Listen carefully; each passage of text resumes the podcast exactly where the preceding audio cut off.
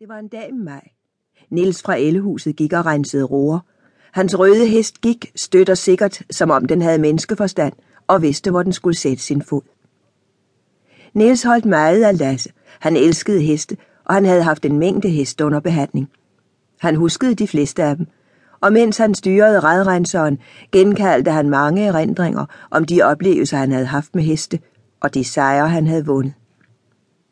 Han huskede, hvor glad og stolt han havde været, når han som dreng fik lov at ride hestene på sin fars studeri. Han tænkte på de glade dage som dragon.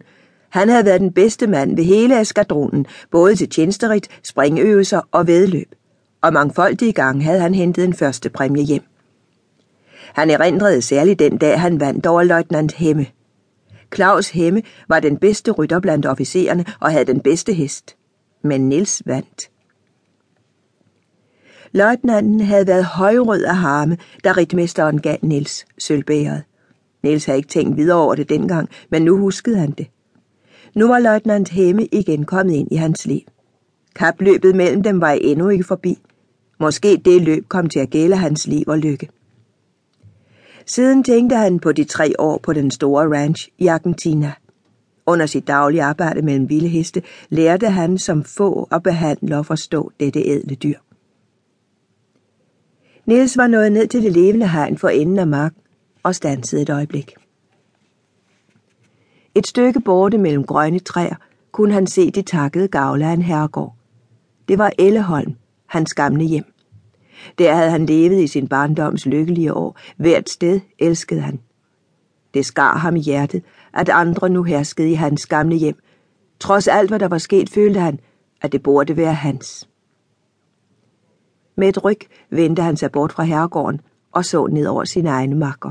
Han havde truffet sit vej, han havde holdt med sin mor, og det ville han blive ved med. Hun havde lidt uret oppe på herregården.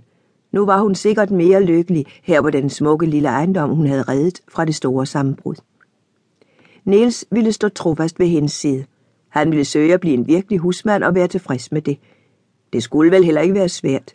Han havde lært landvæsen grundigt og havde lært at tage fat.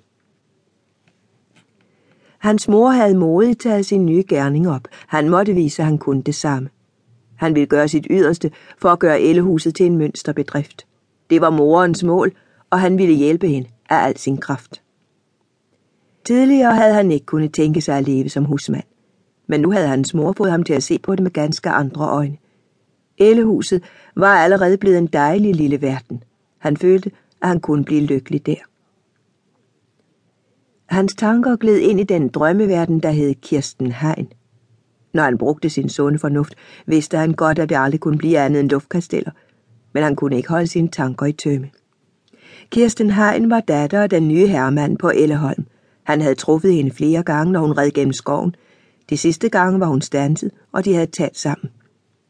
Han vidste, at han elskede hende, som han aldrig havde elsket en pige før.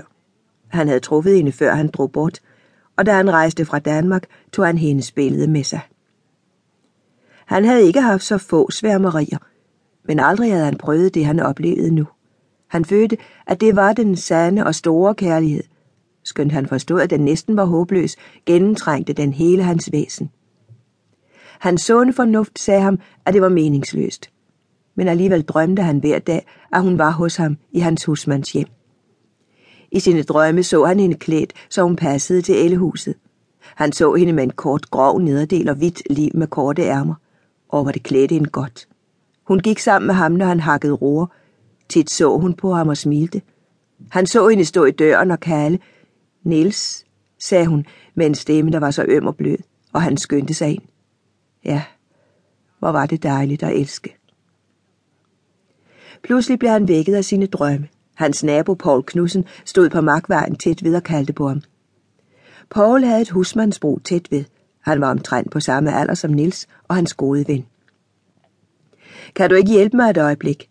bad han. Niels var straks parat. Han spændte Lasse fra og bandt den et sted, hvor den kunne nå noget.